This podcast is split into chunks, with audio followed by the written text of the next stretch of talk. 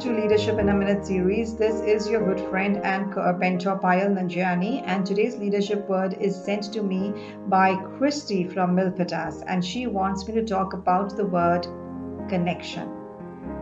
Well, this word reminds me of one of the laws that I have written in my third book titled Win the Leadership Game Every Time, and that law is the law of circle. And the law of circle is simple. It says that you cannot do it alone.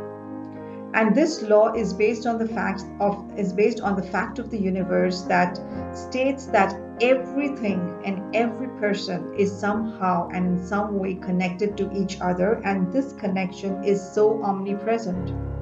See, you need a group of people with whom you can get along you need a group of people who can be your go-to's you know for sound advice for inspiration for ideas for criticism for creative uh, stimulation and for the truth i like what mother teresa had said she said that you can you that you can do what i can't do and i can do what you can't do together we can do great things Every leader's potential is determined by the people they associate with. You need a group of people with whom you can get along and with whom you can you can really you know build that circle.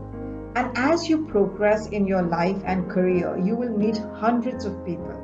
Everyone will have something in common with you, and some might be just the opposite of who you are.